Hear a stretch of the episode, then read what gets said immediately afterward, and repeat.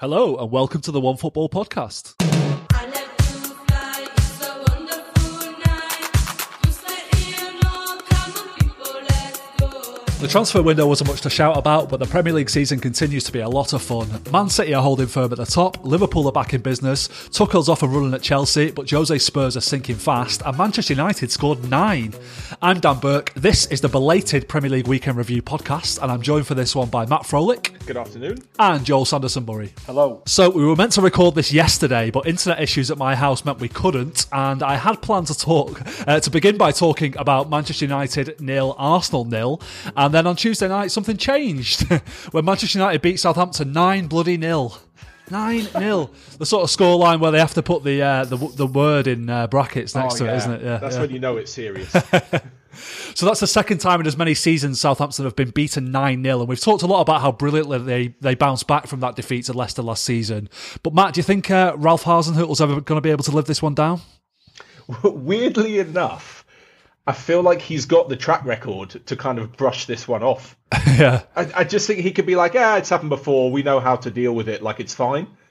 I, I feel like if it was a, a manager for the first time it's happening, it's kind of a shock. But he really seemed to kind of work his way back into a lot of people's good books since the first 9 0. Like with the way they played, um, the way they kind of went about not really changing their style of play so much. The board backing Hasenhüttl, um, the players still believing in him. Um, so I kind of think that he'll be able to look back at it and be like, yeah, this is absolutely mad. And obviously, we'd rather it happen zero times, uh, never mind two times. But I don't think it will be. I don't think it will be something absolutely mental like he's going to be gone and then they're, they're all going to lose a dressing room and everything's terrible. Like, for some reason, yeah, it's not as bad as the first time. Yeah, I mean, I mean, they did have a great uh, 2020 after that that nine 0 at the end of 2019. So if if this sort of kickstarts a great 2021, then I guess we'll uh, we'll look back on it as a good thing. But I do sort of feel like paraphrasing Oscar Wilde here and saying to lose nine 0 once may be regarded as misfortune. To lose nine 0 twice looks like carelessness, doesn't it? Really? I remember Sven Goran Eriksson uh, with that with a similar line when uh, City lost six 0 to Chelsea. He said, "I'd rather lose six 0 once than one 0 six times." quite right. Which quite right too. Yeah. It's a pretty fair result. So I guess as long as they don't go on a, a nine game losing streak from here on out, it won't be so bad. Yeah. Uh, as for United, Joel, I, I sort of detected an air of resignation about their title chances after that defeat to Sheffield United last week and then, then the draw with Arsenal at the weekend. But this should really give them a, a shot in the arm, shouldn't it, in terms of their, their title prospects? A shot in the arm, that's all kind of what we all need, really, and to get life back to normal. Yeah. well, very true, yeah. a couple of them in there. Like, Oh, life is... yeah, we'll wait, we'll wait for that one. um, I, th- I think the, the thing is with, with, with Man United, I think what, what, what separates Man City and Liverpool from the rest of the chasing pack and the rest of the league is that they, over the last three seasons, they've been able to, maybe not Liverpool the, season to an extent, but they've been able to win the games against like Sheffield United at, at home. You know, the teams that come and sit back and, and don't want to engage and just want to get a draw and, and get out alive. And Liverpool, Man City always found a way to beat those teams. And United, as, as much as they have improved over, I'd say, the last 18 months, they've still come on stuck against those type of teams. Like you, you think they lose Sheffield United and they lost to Burnley in, in the last year and, and that kind of thing. And it, it's, it's one of them that that's just maybe the next level of their progression is getting over and getting past those types of teams and, and win those types of games. And it's it's something that they've not found a way to do because their record at Old Trafford this season, despite last night, is still not very good. Um, and it, it's it's just one of them. You know, I, have been a bit concerned about them over recent weeks, and then that happens against Sheffield, and and you're like, okay, right, they're, they're still that type of team. They're still not quite there. there. It's something that whether it, it might take another signing or I I think really personally it's more down to the coaching, and I think it, that's not to say Solskjaer won't become the kind of coach who can coach a team to get past those, those kind of games. But right now he, he's just not quite there, and and I, and I think personally. United are nailed on for top four. I don't think they have any problem with that, but I think at some point this, they are gonna they're gonna still lose two or three more games this season. I, I think, and I think it might just rule them out of the title. If we go to uh, an overall general view of the title race, I think Man City will run away with it. But if, if anyone else is going to win it, I think it's going to be Liverpool. But I don't, I don't even think they'll get near them. But I think with United, I think it's just maybe a step too far this season. Despite last night, which again they were great and deserve credit for.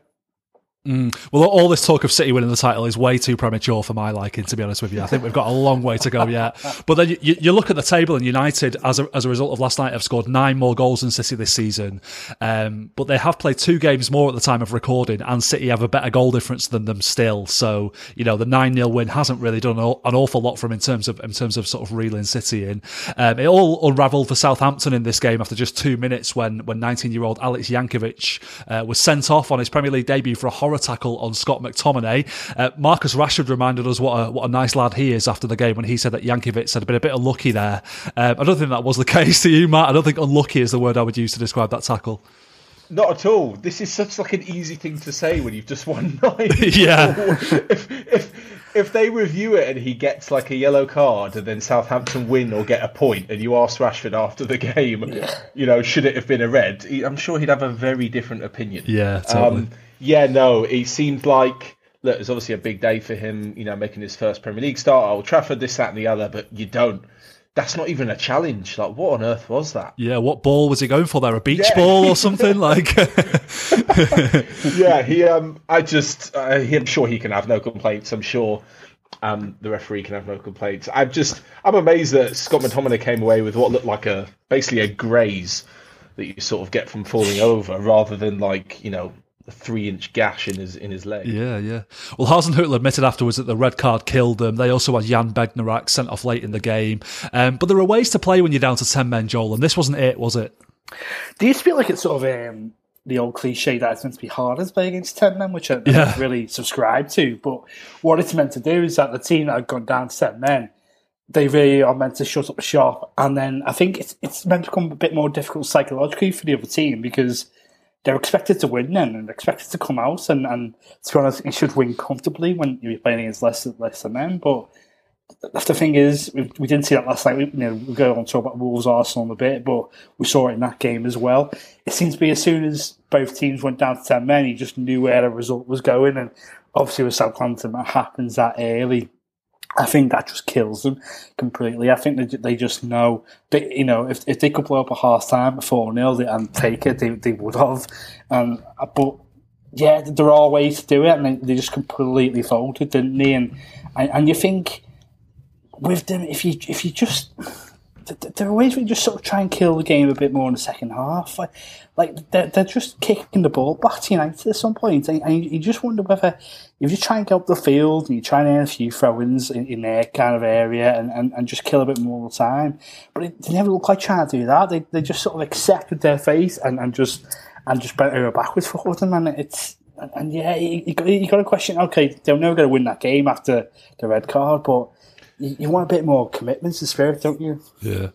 And that, I mean- I mean, that is now four games without a win in the Premier League for Southampton since they beat Liverpool as well. So they are on a bit of a, a bad run at the moment. They want to want to stop the rot, the rot as quickly as possible. But uh, it was a great night for United, and, and away from all the goal scorers, it, it's time we gave some some long overdue plaudits to Luke Shaw. I think who's having a brilliant season. Looks like the second coming of Roberto Carlos at the moment. what what do you think's behind his uh, his revival this year, Matt? Um, a lot of people saying the signing of Telles has sort of been a, a kick up the arse for him. Um, to kind of really prove that he's got what it takes at Man United because there were so many questions. And I always forget that Shaw's been there I think six and a half years now. I believe like a, a really long amount of time and you always kind of I don't know I always viewed him as like this young left back coming through the ranks when really you know into your seventh season Manchester United you've got to start showing it and he really has I really in the last few weeks a few months have made sure I paid attention to his performances and he's been so so good but it looks like I feel like he hasn't necessarily taken a step up in his game. He's just got back to where he was.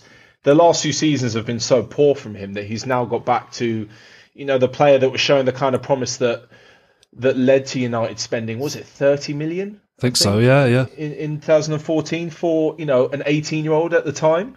Um, so I think he's gotten you know back to that kind of best. And again, I think consistency has helped him, despite the fact that Telles has been bought in. Shaw's had a brilliant season and he's got the rewards for it. I feel like Ole has done well because a lot of managers would cave into the pressure of just buying your new big name star.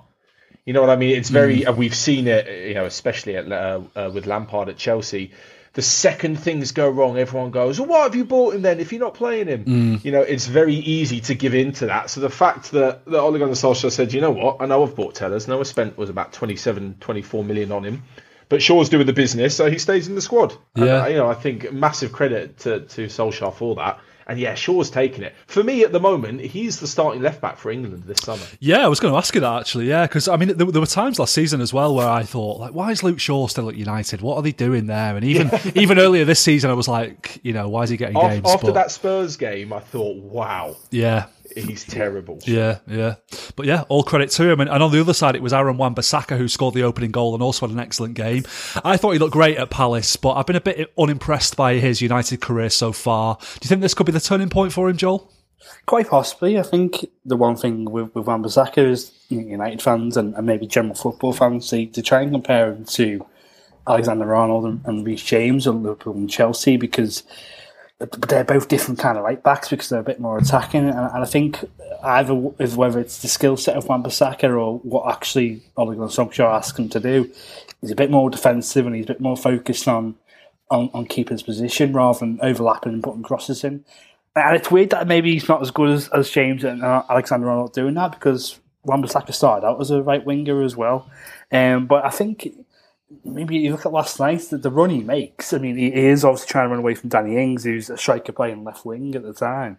But the run he makes is perfect, and mm. it's it's it's great, and he times it to perfection, and, and the finish is is all right. So, so maybe it's something that he is capable of, and something that maybe we'll see more of in, in the future. Yeah, always great to see one fullback's uh, laying on a goal for another fullback, isn't it? Uh, yeah. well, elsewhere on Tuesday, nine was also the magic number as Wolves got their first win in nine Premier League matches, beating nine-man Arsenal 2-1. Uh, it was all going swimmingly for the Gunners until they had David Luiz sent off for apparently bringing down Willian Jose in the box in first half stoppage time.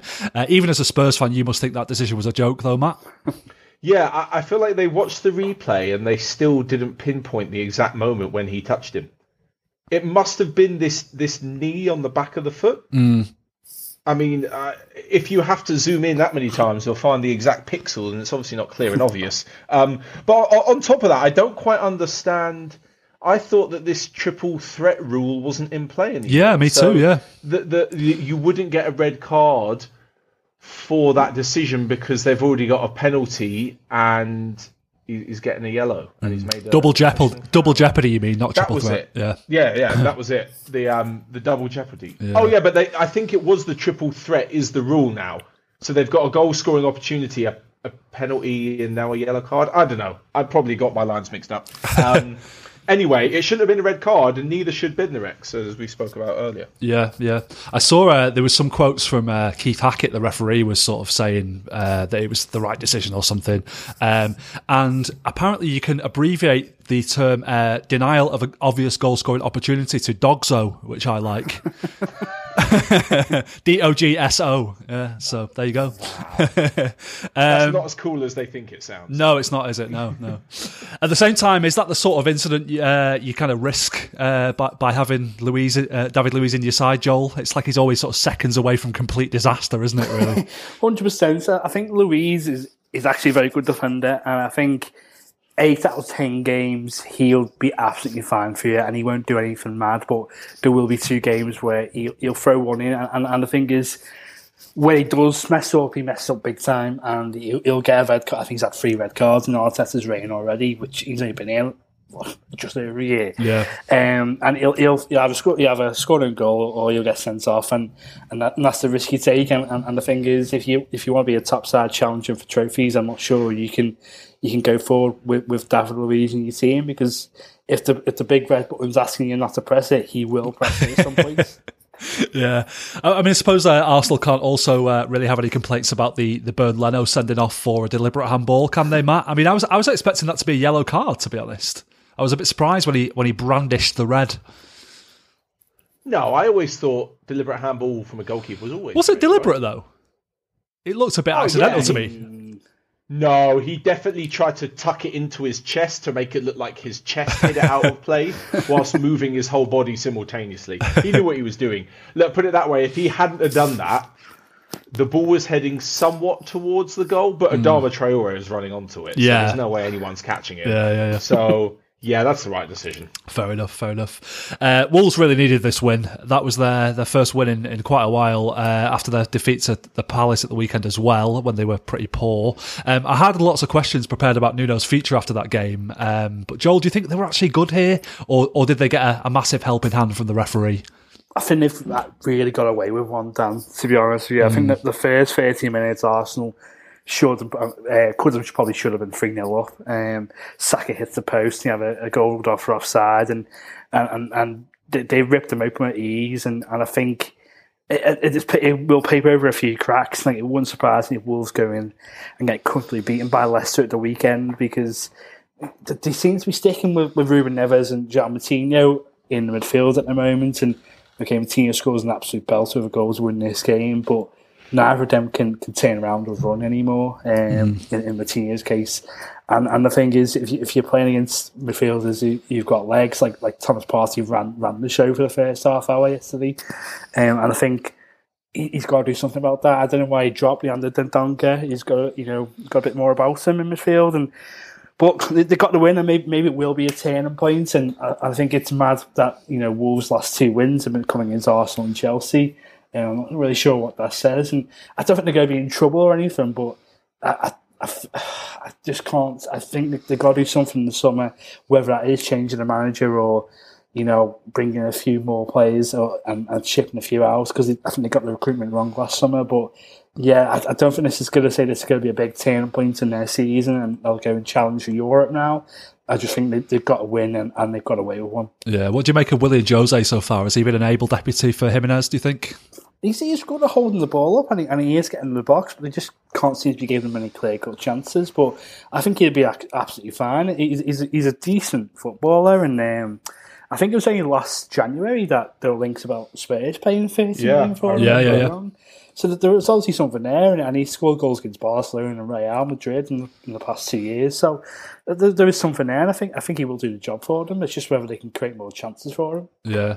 Well, Arsenal were unbeaten in seven Premier League matches before this game. Do you think they'll put this one down to a bit of bad luck, Matt, and move on, or, or can you see it spir- spiraling out of control for them again now? I mean, they've got Aston Villa away at the weekend, which uh, looks like a tricky fixture. Yeah, that'll be a tricky one, but I think it would have been tricky regardless of what they did last night. I Hmm. think they'll move on from it. Like they they're on a good run of form, as Joel said, they dominated, and we were talking earlier about how you play against ten men, and I thought that Arsenal actually limited Wolves pretty much. I mean, look, hmm. they've lost to a penalty and you know a screamer from Jean Moutinho. But apart from that, they they did pretty well with ten men to, to kind of limit the opportunities. There were a few at the end when they were down to nine. But I thought, in comparison to Southampton, that's how you play with ten men. They were still, they still looked, you know, not a million miles away from the opposition as as Southampton were. Um, I wouldn't put it. I wouldn't sweep it under the carpet completely for Arteta, but certainly as the result, you'd kind of move on towards the weekend because I saw the stat that since Arteta joined, they've got nine red cards, and the next closest team has got three. like that, that that can't be ignored. Yeah, yeah. Nine red cards in what is it? t- Two years, eighteen months of, of, of coaching. That's there's bigger questions there, but yeah, they- they'll they'll hopefully move on and. Like it's that old cliche in football. It's good when you've got another game in a few days to kind of get over it. Yeah, that's the David Luiz effect rubbing off on the other players, I think, there, Yeah. not it? Yeah. uh, there was also a basement battle at Bramall Lane on Tuesday with Sheffield United beating West Brom 2 1. I was going to ask, even after their defeat to City at the weekend, whether you could see the Blades pulling off a great escape this season. And now it's starting to look like a genuine possibility, isn't it, Joel? I, th- I think it is actually. Yeah, they, they've they've definitely pulled something back, and something starting to click for him that, that wasn't hasn't been all season. Um, but I think the issue with them, and I think they might just run out of time already, and they, they might just literally run out of games eventually. Um, I, I, the thing is with the relegation zone, it looks like they've just everyone's kind of pulled away from them already. Like the three teams there probably will go down. Um, but there's always at some stage in the season, there's always a stage where it looks like a team's going to get out of it. Like in, in March, April, we'll say at least one of them's going to try and get out of this. And I've, you know, I don't remember when you know West Brom were last up. They they were miles away from getting out of it. Um, in like February, I think they bring Darren Moore in for the rest of the season, Yeah. and they, they end up winning three or four games, and you're thinking, oh, for a second, this might happen, and but eventually do go down. I think Sheffield probably the best placed position uh, team to to do that.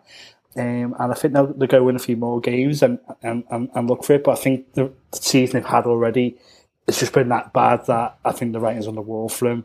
Um, but they will make it interesting. Um, but sadly, I, I just think they've, run out of games already. But West Brom are, are horrendous, and I think they're going to go down as one. You know, I think they're on track to concede the most goals ever in the Premier League, which is 89 of Derby uh, of that infamous Derby season. I think West Brom are going to surpass that. They're, Yeah. just, they're just awful. 52 they've conceded now this season, so But, that's oh, uh, yeah, they'll yeah. that easy. Yeah, I think you're right about the relegation thing because you, you look at the table like Brighton 17th, they've started getting their act together now. Newcastle 16th, they've started playing a bit better. Burnley, you can't imagine them going down. then you're looking at Wolves, Palace, Southampton, Leeds. They're not going to get dragged in, are they? So yeah, it's looking unlikely. But you know, you never know. I mean, um, West Brom were leading at half time of this game. Sheffield United turned it around second half. Uh, Chris Wilder put the comeback down to his side, being more ambitious in the second half. Do you think that's how they approach the rest of the season now, Matt? Just throw caution to the wind and see where it takes them. Um, yeah, they've got to. They've never really got anything to lose. I mean, like play four up front every game and just go for it. Like, why not? I mean, look, I feel like that's kind of what they did last season when they didn't have any pressure on them. If they got relegated last season, it's you know what, you came up to the Premier League, you gave it a go, and you got relegated. But now because they had such a good season, there's obviously a big dilemma. Do we stick with our cautious play? You know, do we get relegated after a good season and look like fools? Do we change it? Do we buy this, that, and the other? I think maybe they did sort of slightly overthink the um, their second season, and yeah, maybe getting back to the sort of um, the way they played last season and almost without a worry uh, about things, it might actually help them. Because look, look, we're just over halfway through the season. They may run out of games, but there's certainly enough time for them to get the points they need. They might as well go for it now. I mean, what's the worst that can happen? They they still end up bottom. yeah, I mean, literally the only way is up. So, I mean, certainly for the rest of the season. So they, they've really got anything to lose by going for it. Yeah. And they've got some good players in there. I definitely think if Sheffield United go down out of, you know, you're saying Sheffield United, West Brom, or Fulham, I think Sheffield United have the most desirable players to be picked off by other Premier League clubs. Um, God, I would not sign anybody from West Brom or Fulham. Um, but you'd sign one or two from Sheffield United. So I think they've got some quality. They might as well. I disagree with you about Fulham. I think they've got some decent players actually. I think, think there's so? a few I would you would say. Uh, well, Actually, I'd sign that Anguissa. He's brilliant. yeah, it depends. I suppose it depends what kind of club you are in it. But uh, Tosin Tosin Adarabioyo is my favourite Fulham player anyway. But he's ex City, so that's probably, probably why. Okay, maybe one or two. Yeah. Uh, Sam Allardyce was saying after the draw with Fulham at the weekend that playing too much complex football was the baggies' downfall. They played 4 4 fucking 2 in this game and it still didn't work out for them. I mean, I, I mean, I'd imagine he can chew a lot, but has Big Big Sam bitten off more than he can chew this time, Joel? Is this. I think so, but I'd love to see what his definition of complex football Yeah. is. Like, I imagine XG just burns his head out and he needs to have a lie down in the bath afterwards. Um, oh, I I don't know what's going on with him. Like, I, I don't think you've seen at any stage of Allardyce since he's coming at West Brom that they've looked like an Allardyce team and they've looked like grinding out more than one result. And you know, one or two wins here or there, but they, I think I think he has. I think that the, the team they assembled to come up from the championship, they probably shouldn't have come up in the first place. Um, but they're just completely you know unbalanced, and there's there's just, there's just not little bits there that look like a Premier League team. Like you know, four or five attacking midfielders, you know, one or two tacklers, but you know they haven't really got a right balance or right shape about them, and. And, and yeah, I think you know, you know, th- this season's been a weird one for many reasons, but I think it's finally going to be a season where we see Sam Allardyce, you know, get relegated, and I can't wait to see his face on the day that he found He'll, qu- he'll quit before it happens. I'm telling you now. He'll, he'll walk. Yeah, he'll walk with about five games to go. Yeah. Do, do you reckon? Do you reckon he's regretting it, Matt? I mean, it, surely he doesn't need the money. So it seemed like a sort of hubristic move from him to say, "Oh, I'm Big Sam. I've I've never been relegated. I'm going to prove how great I am again." It's like you should have stayed on your fucking uh, sun lounger or something, Sam. Like the game does not need you anymore. Yeah, that's that's pretty much it. I mean, look, he's a he's a football manager by trade. Uh, he was obviously a bit bored. Yeah. Just thought, you know, I'll I'll exercise the old legs again. Um, and yeah, that's that's that's pretty much it. I'm not sure if he's regretting it. Um, I guess I guess it's something to do. Yeah. I literally that's that's how I feel about most of the sort of the dinosaur age managers. I mean, you can either sit there and complain, or you can get out the house and you know get involved in the football club again. Yeah. I don't. I, I, I'm not sure. Maybe he'd quit with a few games to go, but he certainly won't hang around to get him back out of the championship No. again. Yeah. Worst case scenario, he gets sacked and gets a nice little payoff, then uh, he can he can head back to his uh, his sun lounger in Spain, can't he? Yeah, exactly. Yeah, it's, it's like it's like uh, Alan Pardew throwing his hat in the ring for the AFC Wimbledon job. It's like give it up, just. Oh, come off! Yeah, yeah. uh, well, Tuesday's other game finished Newcastle 1, Crystal Palace 2 at St James Park. After Newcastle's great win against Everton at the weekend, I was all ready to shower Stevie Bruce with praise for his side's attacking intent, but it sort of looks like they're back to square one now, doesn't it, Joel? Yeah, I have no idea what to make of Newcastle. To be honest, like mm. you know, all season they, they played to get you know a nil nil or one, make a one 0 and and then when they finally look like coming out the team that looks like to press high and, and go out on attack, they get a very good result against Everton. But I, I think Everton were just a bit stale and and maybe a bit caught off guard by that. And then they take the lead last night, and, and you think this is it. They build a bit more momentum, but mm. As soon as Palace go two one up, they never look like getting back into you know getting back ahead or even getting level. Um, and, and, I- I think obviously we've decided the relegation places already, but the thing is with Newcastle, if if anyone else is going to get dragged into trouble, um, I think it is going to be you know Newcastle, sadly. But they definitely got a bit more about them to be all right. Like they probably can replicate that Everton win, you know, one or two more times. But it's just a you know a big. There's just no point in Newcastle fans watching games. I've heard of say that Yeah. they- don't turn it on anymore because they just don't know what you know. They know what you know, they know what to expect, and and you know it's just not going to be a barrel laughs for them. And I think last night's just another example of that. Well, I was thinking of that about the uh, the Everton game at the weekend. Like they've won that game, good win, you know, good result, uh, good performance. But the Newcastle fans must be thinking, well, that kind of keeps Steve Bruce in a job for a bit longer, doesn't it? Like, true, must yeah. be very conflicted emotions there. I mean, that said, uh, against Palace they had sixty one percent possession, which is something you don't really associate with the Steve Bruce team. They created a fair few chances. Matt, do you think Steve Bruce maybe has found the formula or something approaching the right formula, and his players just didn't quite execute it in this game? Um, potentially, I, I think it's always difficult to tell because I'm not. I'm not entirely sure when they, you know, they create, uh, they have 61% possession, they create the chances, whether they actually look like they're going to finish them. Because you know what I mean? They, the one thing I'd say about Newcastle, aside from Callum Wilson, they're extraordinarily blunt in attack. And it just looks like Wilson gets opportunities and he scores a couple of goals and everything's fine, like at the weekend but then it you know kind of reverts back to time against Crystal Palace. I think I think that having gone one 0 up, they really should have pushed on from that, and that's where I think you'll see the differences. Um, exactly the same with West Brom at Sheffield United. Once you go one 0 up, to go and lose a Premier League match is something that you can't really accept, regardless of what your expectations are. Whether you're going to top four trying to survive relegation, it's just not it's not really what you're aiming for. And I think that if you're going to have a poor defence, like Newcastle do, you have to have a regular attacker, a regular stream of goals that are going to kind of you know keep your team in balance. And unfortunately, the second that they don't they don't find the back of the net, or they don't find the back of the net a few times in a game, um, they're always likely to be undone. And I think. You know, it's a bit of a pot shot from from I can never say his name. Riedewald? Yeah, Jairo Riedewald, yeah. Yeah, yeah. yeah. Um, and yeah, a bit of poor defending from from from a set piece for Gary Cahill's goal.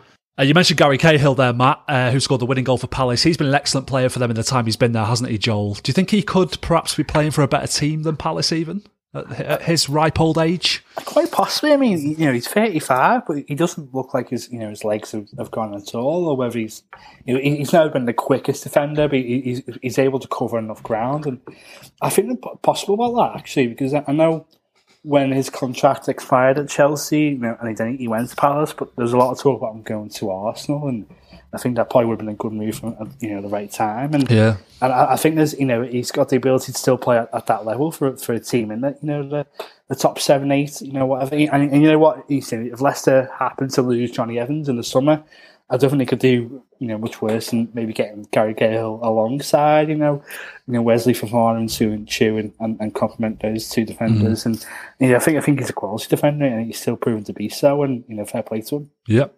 Uh, it does look like Palace are going to be without Wilfred Zaha for a few weeks with a hamstring injury. They, they are uh, having quite a few injuries building up now, but how big a loss is, is Zaha in particular going to be, do you think, Matt? Yeah, that's massive for them. Um, I was I was looking the other day at some of the strikers they've had over the years, and they just cannot seem to find the back of the net. Whether it's Wickham or Benteke, Ayew does bits. Um, so they've just signed Mateta from Mainz. That's Um, right, yeah. Yeah, in the last few days of the transfer window, and it's suddenly all on him. I mean, when Zaha doesn't score, doesn't have a good game, Crystal Palace inevitably don't have a great game either. I think Eze's kind of um, lightening that burden somewhat. I think he's a fantastic player, Yeah.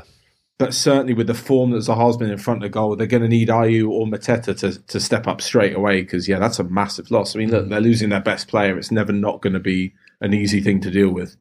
Hakuna Mateta, though, means no worries, doesn't it? So might be all right. You never know. uh, that's eight wins, five draws, nine defeats. You know what I'm going to say, don't you, Joel? It's the Roy Hodgson algorithm. We're getting closer, We're getting closer every week. I told you, I told you. Sign me up for the end of the season. We're back to the weekend now, and we'll start at the London Stadium where Liverpool made it two 3 1 wins on the bounce when they won uh, away at West Ham on Sunday evening. Joel, simple question for you to begin with. Are Liverpool officially back? And if so, what has been behind their revival in the last couple of games? I wouldn't say they're quite back yet. I think they're maybe in the process of, of you know getting there. Um, you know, they play Brighton, you know, Wednesday night. Let's see whether they can overcome that, and then you know, there's three wins on the bounce, and, and, you know, it's a bit of a strange one to say to put it down to. You know, the last two results, to what to put that down to, because in, in both games they, they started completely different teams, really, because.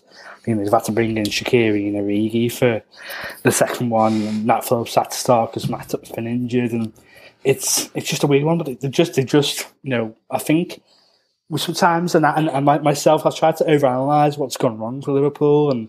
And, and you, you do it with your own team when they fall out of form, and, and sometimes it can, it can just be down to confidence, mm. and, and they just stop believing themselves. And, and I think the way that Liverpool play when they attack, a lot of it comes on instinct and, and you know being natural. And, and I think when when you, you stop believing in yourself, you, you, you sort of hold on to the ball for extra two seconds and it kills the attack. And I think that was definitely happening with Liverpool and you know the games they didn't score against you know Southampton and Burnley and Newcastle.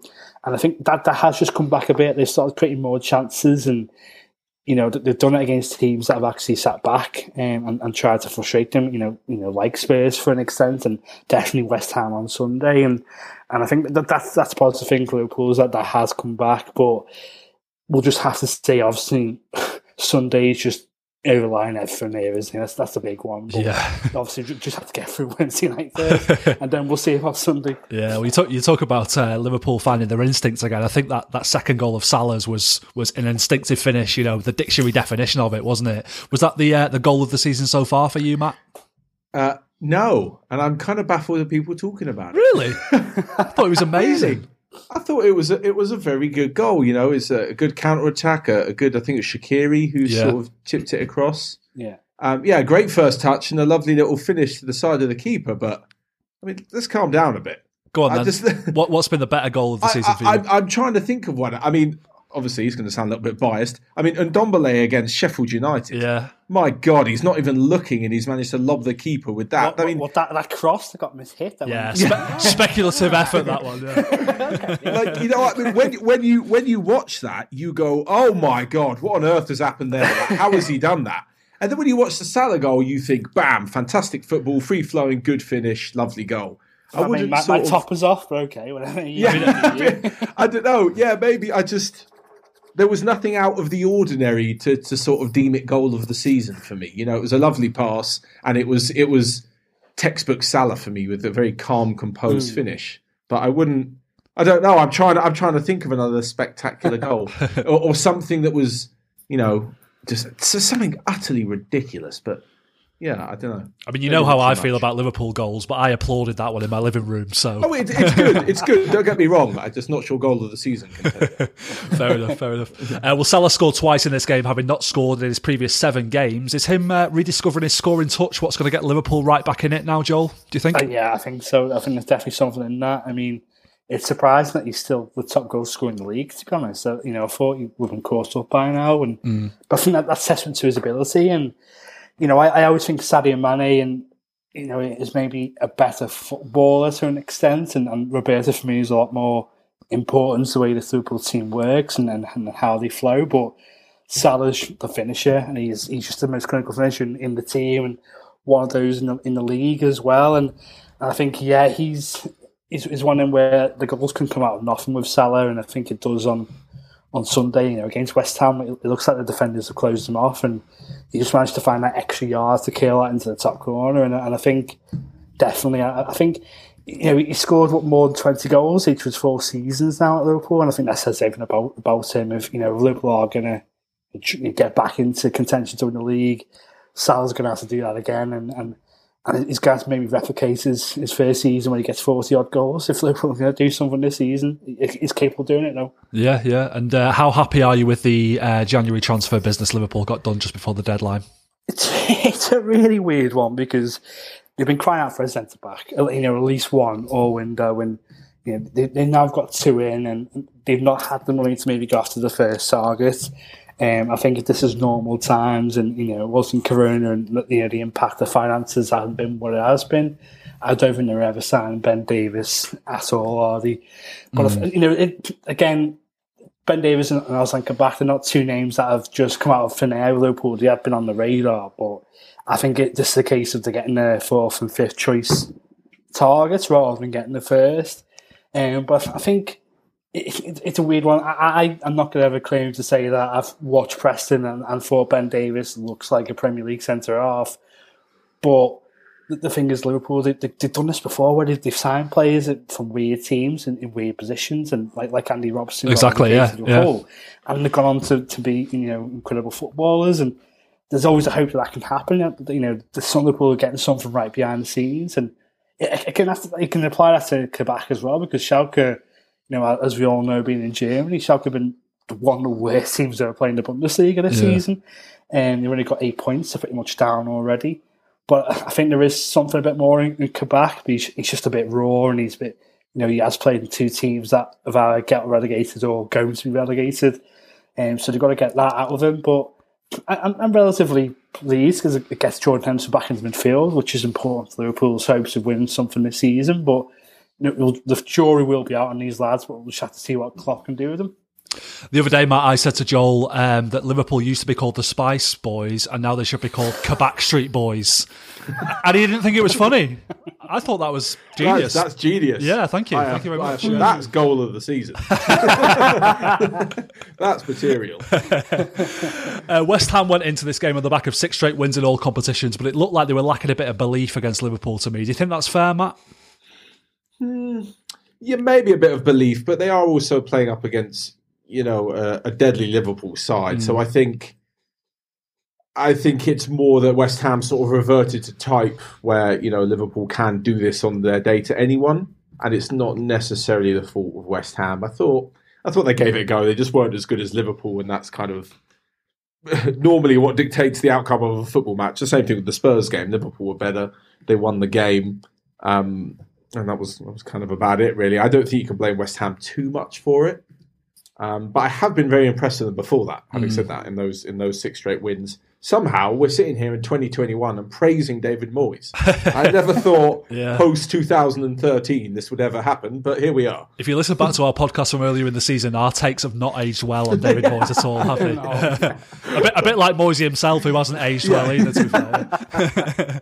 so, uh, Liverpool v Man City the weekend, Joel, are you, are you shitting yourself? Because I, 'cause I am.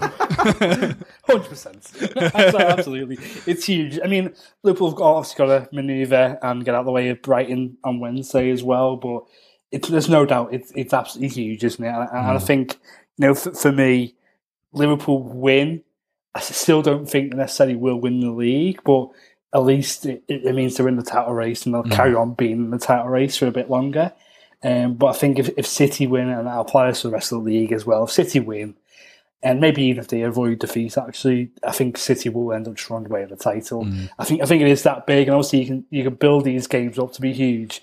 But I, th- I think I think it, it is as simple you know as simple as that. I mean, I'm not sure about yourself whether you think that as well, or whether Well, I mean, we've not won at Anfield since 2003. Um, defended amazingly this season. Um, there's no fans there, which I think is always a big factor. I think City often bottle it when they go to Anfield when the fans get on the back. Um, so it, feels like we're never going to have a better chance to win at Anfield than this. And. Therefore, we're probably going to lose 3 0, aren't we? So, yeah, who knows? We'll see. We'll see. Uh, will City strengthened their lead at the top with a narrow victory over Sheffield United on Saturday? Um, City weren't great at all here. It was a pretty boring watch, but do you know, is, is that okay at this stage of the season, Matt? Is that the mark of champions, grinding out results like that?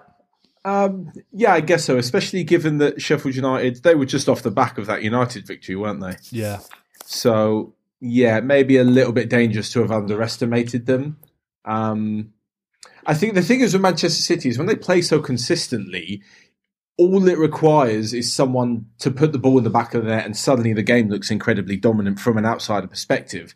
But when you watch it and see that they were dominant anyway in possession with the fluidity of their passing, just because they didn't get the four or five they usually do doesn't mean it wasn't as comfortable. Um, obviously, 1 0 was still a bit dangerous at times, but yeah, I think it wasn't the most exciting of games, but I'm not sure that City were ever really in danger. Yeah, my friend uh, Dave Lewinsky put it right on Twitter. I think he said uh, City didn't grind out a 1 0 win. Sheffield United stayed solid all game and they ground out a 1 0 loss. Yeah, yeah. Which I think That- was a pretty accurate summary. That, yeah. That's what I mean, yeah. yeah, yeah. Uh, this was the first time City started with a recognised striker for a few games, and I thought they actually looked a bit less dangerous than in than in recent weeks. Joel, do you think it could be that the, the system Guardiola's c- cultivated with uh, with a sort of interchanging forward line doesn't really work with a traditional number nine? Quite possibly, but it also could be that you know Jesus maybe isn't up to the task. I mean, I know he hmm. scores on Saturday, but I'm not quite sure he- he's going to be City's forward number nine going you know going forward the rest you know for the next couple of years. I think they got to do something in the summer on that, but I think for the system that Guardiola set up at the moment, it's. I mean, I I hate to see it because obviously it means they're playing well and it means they're probably going to win the league. But it's it's just brilliant to see. Like it is fascinating. You know, if you're you know a neutral football fan to to watch the football that they're playing, and if you've got any interest in tactics and systems to to watch what they're doing, because I, I think it's pretty much Dias and John Stones sort of their their position set and their position is is hold, but then everyone else, I think, just interchanges and plays with it, you know, wherever they want, wherever you know, it needs to be. Yeah. The wing backs are inside. You know, Foden's playing on the you know the byline most of the time, and um, and then the, the rest of them, and you know, Gundogan's meant to be sort of part of a double pivot for the you know the first part of the season, and then you know recently he's making late Lampard runs into the box kind of thing and getting goals, and it, it is it's brilliant to see him, and maybe why it's worked is it's a subtlety of not having a number nine because if if you're the, the opposing centre halves, who you meant to mark, and Yeah. then and then you know you're you're left you know in, in, in, in half spaces most of the times, and then you have got De Bruyne and Gundogan who are making runs off the back of you, and you're thinking, well, I'm not meant to be marking them, so what you know what what, you know, what the fuck's happening there? And I, I think maybe you know. Maybe Guardiola doesn't need to play number nine if he's going to win the league. Maybe Yeah. it's just best to carry on what he's been doing in recent weeks. Yeah, well, I think Sergio Aguero's fitness has been a real uh, fitness issues have been a real blessing in disguise for City. I mean, necessity is the, the mother of invention, as they say. I don't think he would have ever even tried this if Aguero had been fit. And, and who knows, we might have been a, a worse off team for it. But but yeah, it was Gabriel Jesus who got the goal here. Some great work from Ferran Torres building up to it. Uh, Jesus has now scored eleven percent of all the goals scored for City under Pep Guardiola. But for me and a lot of my fellow City fans, the jury's still out on the the Brazilian. What, what's your opinion on him at this point, Matt? Do you think he's ever going to be the the player that City need him to be? Um, well, I actually found an old tweet of mine two years ago saying he's the worst Premier League striker. so that could kind of give you an insight into my thinking. Uh, I actually uh, kind of on the same boat as you, Dan. I'm not sure he'll ever go on to be what City need. Now, to say he won't be a great striker, uh, you know, is a bit harsh on him because I think he can be. But I just think at that level, right at the top, when you're following Aguero, right, a City legend, an absurd goal scorer, it's always going to be difficult. And then you can't sort of bring your own style to it. You know, you can't sort of say, "Oh yeah, but I'm I'm Gabby Jesus and I do this and I do that." It's kind of like, well, we've lost 200 goals over the last eight years with Aguero leaving, so we need those 200 goals. You know what I mean? Yeah. I'm not. I'm not so sure if you can't replace what Aguero, your number one striker, is bringing. Then you're not going to be sort of there very long, and you're not going to be in contention. I'd be amazed if when Aguero leaves, whether it's a free, whether they sell him, whether it's next year, if if if City and Guardiola cross their arms and went, "Nah, we don't need to sign anyone. Yeah, We're good. exactly. We're good." I highly, highly doubt that will happen. Yeah, they're going, they're going to buy someone in the summer, whether it be Messi, whether it be Haaland, someone like that, Yeah. and, and Jesus is going to find himself in the same boat next season, I think. Of course, so, yeah. yeah. Uh, well, that's six consecutive clean sheets in all competitions at home for City for the first time since August and November 2006, when Stuart Pearce was the manager, which is probably the most bizarre stat to come out of the weekend. Yeah. Uh, they also finished January with nine wins from nine, the most wins by a team in the top four tiers of English football in a single month since the formation of the Football League in 1888. So City are the greatest team of the last 133 years. Is that what we're saying? Yeah, Ah, I'll take that. Yeah, yeah. You've been sitting on that all weekend, I- haven't absolutely. yeah. Jesus. When's the fucking parade? uh, Tottenham suffered their second defeat on the spin when they lost 1 0 at Brighton on Sunday night. Uh, Matt, it's been a little while since we checked in with you about Spurs. How, how are you feeling about not just recent results, but recent performances, more importantly? for good reason that you haven't checked Yeah. in with me. It's just oh god, everything is wrong. I just I, I sit watching the games and there's no hope. There's no sort of direction. There, there seems to be, as always with Mourinho, as much as Spurs fans, me included, wanted to deny it at the beginning, this kind of egotistical puppetry that he plays with the players, with the board, with the media that just doesn't sit quite well. And it, it, it's almost a smokescreen that makes absolutely anything impossible to put together. You know, right now I'm thinking, hold on, is it Mourinho's fault, or is it the players, or is it the manager? I'm confused. He's he's pulled the the Great Confusion Act to the point where I think, well, normally Sissoko's not a right back. Ah, but then again, Mourinho did have a falling out with Serge Aurier. But then what's happening with Doherty? Was that the board signing? I'm so confused. I, I don't know what's going on. It makes it so difficult to pinpoint what's going wrong. Apart from the fact that it's all it's all terrible and that the results have been okay up until the last few, but the performances have been shocking. I saw a tweet this weekend that said nobody hates Tottenham more than Tottenham fans. Would you say that's right? that is, I, I, I- I feel bad, you know, for being so negative about Tottenham all the time. Um, but it's years, you know, 24 years now of supporting them that just sort of wear away at you and you can't help but fall into the inevitable negative traps. I mean, the, the signs are everywhere. Every time there is some sort of storyline, Spurs are on the butt end of it.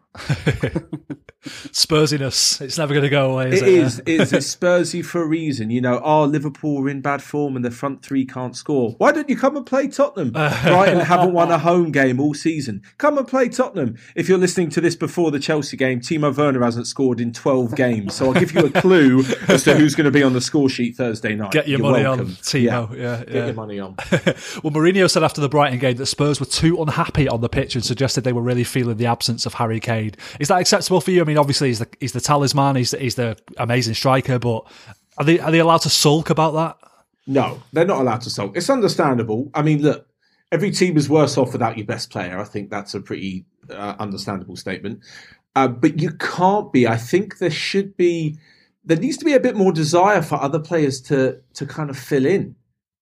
There needs to be the sort of right. This is my chance. I mean, for whatever reason, you know, Carlos Vinicius didn't get a start despite being brought in to be Kane's backup. Yeah.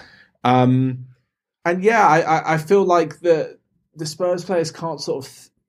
The fans can think we're screwed without Kane, but I'm not sure the players are allowed to think that. That's not exactly the most professional vibe to give off. Um, but yeah, they didn't want it. They just they did not want that game on a Sunday, a wet, cold Sunday night against Brighton, who were up for it without their top goal scorer. Spurs just did not want it, and it was clear to see. That's a great Sunday League shout, that isn't it? He doesn't want it. His arse has yeah. gone. Yeah, yeah. Every time a big centre back gets the ball, look at him. He doesn't want it. Yeah, that, that that's that was Tottenham on Sunday. Well, we saw a bit of that at the, the United Arsenal game, didn't they? When um, Solskjaer was shouting, was it about um, Cedric Soares? about? I think I think it was Cedric Soares, wasn't it? When he, he can't defend, he can't defend. Like, yeah, more of that, please. More more like in-game sledging. Yeah. Um, so, so if Spurs do lose to Chelsea on Thursday, Matt, do you think their title race is run, or do you think it's over for them already? And are you starting to worry about top four? Yeah. Oh yeah, no, the title race was never a thing. When everyone was talking about that back in November, just like you said earlier, I remember everyone sort of you know hyping it up on the YouTube channel. I'm thinking, hold on, guys, there's about what was it at the time? About 27 games to play. yeah. Who on earth is talking about a title race now? No, finishing sixth last season, it was always about top four this season, and I think that thankfully. In, in a season where everyone seems to be getting beaten, we're out the title race. I think that's down to City, Liverpool, and potentially United. But that fourth spot is definitely up for grabs. Hmm. So look, it's not panic station. As I said, what we've we've played Tottenham have played 19 games, I think, or 20 games. Yeah. You know, there's a ridiculous amount of points to play for. So it's not over. It would just be a sign that other teams are making their way into a bit of form at right time ahead of us, especially with you know a direct rival like Chelsea. It's getting to the point now, isn't it, where you can't really afford to lose sort of two, three games in a row. Like Yeah. early, earlier in the season, that might have been acceptable, but now teams are starting to get the shit together. Yeah, that's the thing. Yeah, Yeah, exactly. Uh, great win for Brighton, though, Joel. It was their first home win in 15 Premier League games in 225 days, and there, there you go. There's the Spursiness for you. Uh, their third win in the last four in all competitions. Do you feel like the, the worm is starting to turn for Graham Potter's side now?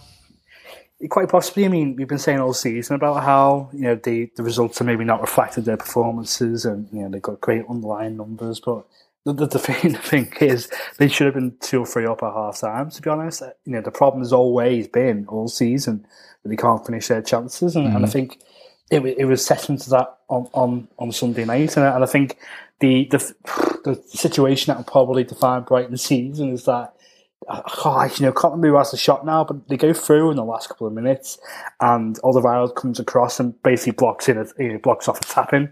Um, I think it might, it might have been Maupay, I don't, or, or Aaron, Aaron might have come on at that stage, but again, they they work the, the chance very well, the opportunity very well, play some great stuff, and they just can't finish it off, and and they're left sort of reeling on and clinging on to the one 0 at the end, and.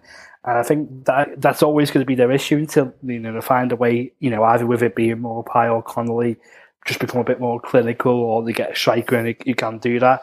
They- They're they're absolutely you know they're a fine team, but the, the thing that might keep them in the relegation dogfight is they don't finish their chances. So I think I think that they're all doing all right now, but you know if, if they're going to be sort of struggling come March April, it'll be because they, they just don't finish teams off. Yeah. Well, Thomas Tuchel got his first win as Chelsea boss when they won 2 0 at Burnley, uh, against Burnley on Sunday. That makes him the first Chelsea manager to keep a clean sheet in each of his first two Premier League games in charge. It's Rafa Benitez in November 2012. Uh, how important are those clean sheets to what he's trying to achieve there, do you think, Marta, building a solid foundation from the off? Um, yeah, definitely, because he doesn't necessarily have the firepower to outscore teams that he had at, at PSG, pretty much. Um, but I think just in general, he can't always rely. I mean, look, look, Chelsea have got a wealth of attacking options, but I think he can't always rely on them, as we've seen, to produce every single game at the moment. And I think there are some games where if they have an off day, a solid defence is going to help, you know, help save you or even win you some more points um, than sort of maybe he would have seen in Liga. But I think for any for any big manager, having a, a solid defence is definitely what's gonna what's gonna win you titles rather than just individual games. Yeah. I think I think that's been that's been clear when Manchester City have sorted their defence out, been absolutely phenomenal. Um, and the same thing with Liverpool, you know, over the, the Premier League and the Champions League winning season, when they had a, the defence that picked itself, that's really an indicator of a good foundation to build on. So yeah, I think it would definitely be on top of his priority list. Yeah. Well, he's gone with three at the back in his first two games. Do you think he's going to stick with that long term, Joel, or is this like the, the first step in a, in a process towards something different? I think it's the latter. I think as, as Matt puts there that you know it- it's, it's to get a bit of stability into the, into the team at first, and I think if it seems to be the go-to with some managers when you know they first set up a team is you go for your three at the back because it does give you a bit more security and and then you, you sort your attack out from, from there. But once you get the defence up and running, you, you then move on to the attack and and and plan that. But I'd be surprised if he sticks with it long term because I don't think it necessarily suits you know Chelsea's squad all all, all that much. I I don't think it'll be the best way to get the best out of their players. You know, Uh, you know, eventually you, you want to see Reece James and Ben Chilwell becoming, you know, your attacking fullbacks in, in, in a four, and then you know you, you want to see Kante playing a sort of a double pivot, and you can protect the back, you know, the back four that way, and and then you got you got to think about you know Werner eventually how they're going to get the best out of him, and I think that's probably going to be as, as the number nine and run, run onto attacks, and I, I don't think all these things I don't think will, you know get the best out of them right now in, in the formation he's using, but he'll go and get results using this for, for now. And then once the conference and comes back and the team looks like it's pairing again, I think you'll start to see his own sort of stamp on that. Yeah. Well, the biggest surprise he's pulled in terms of selection so far was starting Marcos Alonso against Burnley, and uh, the Spaniard repaid him with a lovely goal at the end. That was his first appearance for 18 weeks for Chelsea. Why do you think he was uh, he was picked ahead of Ben Chilwell here, Matt? Is he is he be- better suited to that wing back role? Would you say? Yeah, I, I would think so. For the precise reason that we saw, I can't imagine Ben Chilwell scoring that kind of goal. Um, and I think, like we said, like Joel put perfectly, you, you make sure you're solid with three at the back, and you wait until Havertz, Werner, Pulisic, Ziyech, everyone else, Abraham is on form, and then you can switch to a back four, and then you can trust that the flow that the attackers are in are going to be enough to win you games. Um, but yeah, I think maybe at the moment he thinks as wing backs, they're also going to need to get forward to do some attacking, and I think Alonso probably is better. On top of this, Alonso loves playing against Tottenham. Yeah. He just he just loves it. I think he scored more goals against them than he has any other team. Um, for a left back, so yeah, they're just getting him fit for a for a match winning performance. on Thursday. Uh, Tuchel also took Tommy, uh, Tammy Abraham off at half time here and brought Christian Pulisic on, Pulisic on to play down the middle. Uh, do you think that could be the secret to uh, unlocking Timo Werner a bit, maybe, Joel? I'd be surprised because I think maybe that's it should be the way around where you know Pulisic is off the left and Yeah, yeah. down down the middle. But you know Thomas Tuchel's a very clever guy, and um, maybe that is the way forward. But I, I don't think that gets the best out of Pulisic as well because I think when when you you you know expect a Christian Pulisic, you you expect direct runs off the wing and coming off the flank and either going on the outside or the inside, and, and that's how he pulls defenders out of position. And and I think if, if he ends up getting back to form and doing that, I think that would be like a, a knock-on effect for for Werner because if, if Pulisic's taking two, three defenders out of the game, then you know Werner's maybe got a bit more space to run into himself. But so I would be surprised if this is the way going forward. And and and Tuchel's working so he, he knows the best for him. But maybe this is him just trying something and seeing how it works. And you know maybe we, we won't see it again or not. But you know we'll see. Yeah, I always love these sort of early weeks of a manager's tenure when they come in and just mix stuff up a bit. It's always really interesting, isn't it? Uh, but perhaps the biggest shock of the weekend saw Newcastle winning 2 0 away at Everton in Saturday's early kickoff. We've uh, we've spoken about Newcastle already, so uh, we'll, we'll talk about Everton. That result leaves them eighth in the table. If they win their two games in hand, they would only be a point behind Liverpool.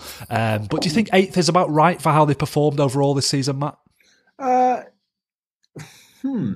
I think normally, but considering that other teams have struggled and there's been no clear sort of breakout team, um, so a breakaway team at the top, they maybe felt like this is a bit of a missed opportunity. And if they'd gotten their act together, like you said, um, they could be close to, to kind of overachieving, but maybe being on par with the quality they've got in the squad. I just think it's where they are because they're notoriously inconsistent, Everton. And I think this is kind of what you'll see that they'll threaten to do something brilliant. And then all of a sudden, you know, there's the odd terrible result in their life against Newcastle. Um, I, I was looking again the uh, the other day. We talk about goal scorers a lot. Calvert Lewin on eleven, brilliant, right? But the second he's off form, who's there to pick it up? Yeah. I mean, that's exactly why they've signed someone like Josh King. But I think behind him, James is on four, and then Michael Keane is on three from Oh, hell. centre back, right? And Richarlison's on two Yeah. In the Premier League. So what you know, it, it's the same with Zaha. It's the same with Kane at Spurs. Once your top man's out or he's not firing, you kind of stood scratching your head a little bit. And I think that's where you know, obviously, the top clubs having a, a multitude of players who can provide is obviously going to give you a better a better chance because yeah, it's, it was very sort of hot and cold from Everton at stages. Yeah. Do you think, Joel, it's a problem for Everton that Carlo Ancelotti's put on a bit of a sort of pedestal above their players? I mean, I, I follow a lot of Everton fans on Twitter, and the general consensus when, when things seem to go wrong is that it's the players' fault, it's not the manager's fault. And I wonder, are they ever going to be able to sign the sort of calibre of players to match the quality of An- Ancelotti as a manager? Yeah, I follow a lot of Everton fans on Twitter as well, and, and when that happens, you know, it's it's a good watch. Um, but no, I, I think I think you might be spot on with that, to be honest with you, because I think you know Ancelotti's you know worked with some of the best footballers to ever walk the, the, the grass, and and he, you know he turns up at Everton, he's got Andre Gomes and Tom Davies to work with, and and I, th- I think the, you know maybe it's not necessarily to, to his detriment, but um, he Ancelotti's great at making great players world class. But you know whether he's able to consistently make good players, great players, I'm not necessarily sure because you know he's, he did all right at Napoli, but he, he, he couldn't necessarily do it there and um, and make them consistently you know successful. And maybe that's what we're seeing at Everton, where they, they put in a number of good performances, but they're just not consistent enough at it. And and I think he can only get so much out of the players he's got and whether they can go and buy, you know, if, if you're an Everton fan, you're looking at, you know, the summer transfer window, you probably want to go and get four or five players. You know, you, you, you go down, you start 11 and go, oh, we can improve there, we can improve there. And, and you know, Ancelotti probably deserves to get those players in because I think he could, he could do wonderful things for Everton, but it's whether they've got the, the money to do that. And I, I don't think, I don't think they have because, you know, they're trying to build a new stadium, which, you know, hasn't even had the spade in the ground just yet, and I, I don't think they can necessarily go and throw two hundred million at players, and and he's probably going to have to work from what he's got. And I think we've seen a year now of he's made that Dominic Calvert-Lewin a great player, and he's made Richarlison a great player, but I don't think he's going to be able to do that for you know eight or nine more, is he? Yeah, that's it. What's the next step? How do they get to that next level? I'll, I'll be very interested to see that. Uh, Leicester's seven match unbeaten run was brought to a shuddering halt by Leeds on Sunday. Leicester beat Leeds 4 1 in November, and Brendan Rodgers said afterwards that he was glad his side hadn't been dragged into a basketball match by Leeds. Do you think that was their problem here, Matt, that they never really got a grip of the game despite going 1 0 up early doors? Yeah, I think so. I think he's absolutely right where you don't want to be dragged to that kind of game with Leeds because I feel like they have something under Bielsa where they they don't do anything traditional. So if you if you're open to the counter attack, it's not quite what you think a counter attack is, or they don't quite set up how you think they will, and they can be dangerous in all sorts of situations. Um, but I think specifically in that game, they really it really played into Leeds' hand as as the attacking team when you want to be a bit solid and counter attack and take the chances.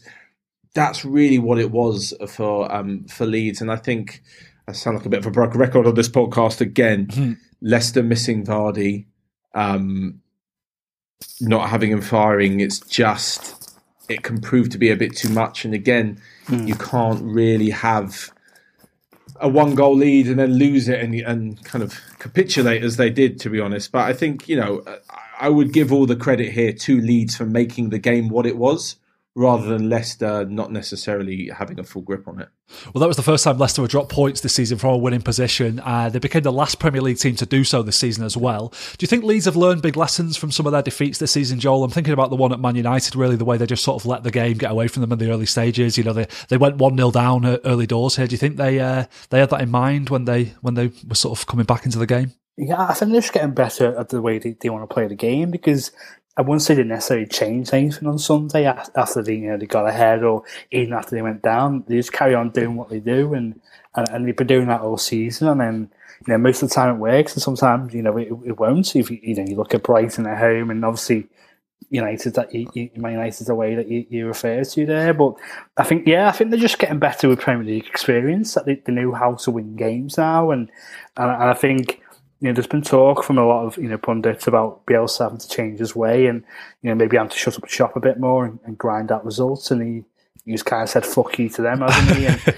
and I, th- I think it's great that he's you know he's getting his rewards for that now because he's he's proven that you know, Leeds can go to big teams and, and win games. And I think this has been coming. I think a statement victory like this has been coming, and, and I think they've got one more in them as well. I, I think.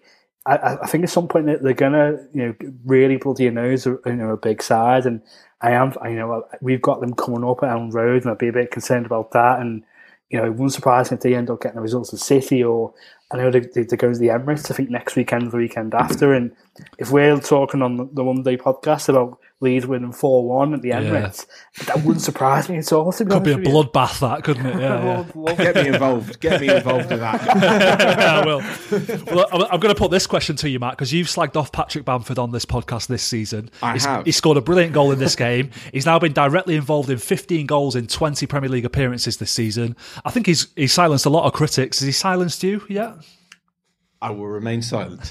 um, he, he has in some ways, yeah. I really, especially when the signing of Rodrigo um, at the beginning of the season made me think that Leeds weren't entirely confident that Bamford could be the guy. You know, they'd go out and spend 30 million euros on a striker from Valencia. But to his credit, he seemed to have worked, you know, worked really hard and taken the chances. I think, and um, yeah, it's kind of a, a big credit to Leeds that they haven't changed too much from when they came up you know, sometimes teams change and you think what worked at the championship for one player um, doesn't necessarily work. You know, would Bamford be as good if, like we've seen previously, he's at teams that are worried about losing and they're defensive and this, that, and the other? But no, they they've kind of sucked their guns, and he's really he has really benefited from it. So yeah, absolutely, I'm I'm willing to be silenced and then open my mouth and give him the credit where where credit is due. I think he's been fantastic and certainly yeah, an improvement on the um, on the last few stints in the Premier League. We've seen with who was it with Middlesbrough and uh, there was someone else as well. Burnley. Burnley, yeah, Burnley, yeah. yeah, that was it. He's played for everyone, hasn't he, Bamford? Yeah, yeah. He's and, uh, still only 27. Could you uh, could you potentially see him uh, making a surprise uh, uh, place in the in the England squad at the Euros, Joel? Uh, I'm not sure about that because I think still, you know, if Gareth Southgate plays with one striker most of the time. Harry Kane, Dominic Calvert-Lewin, Danny Ings are probably just far ahead of them. Yeah, You probably need to take three strikers there, and Rashford probably do a bit there as well. So I think it'll probably just be a bit far in the season, but he's had, he's had a great season, deserves mentioning that as well. Yeah. Right. If if you had to, if you had to call one of these managers a fraud and one of them a genius, I know. how, how would you dish out the two tags? I was thinking about this earlier. We're going to be on Fraud Watch again. It's been that long. I wasn't sure if you were still doing it. Oh, of course.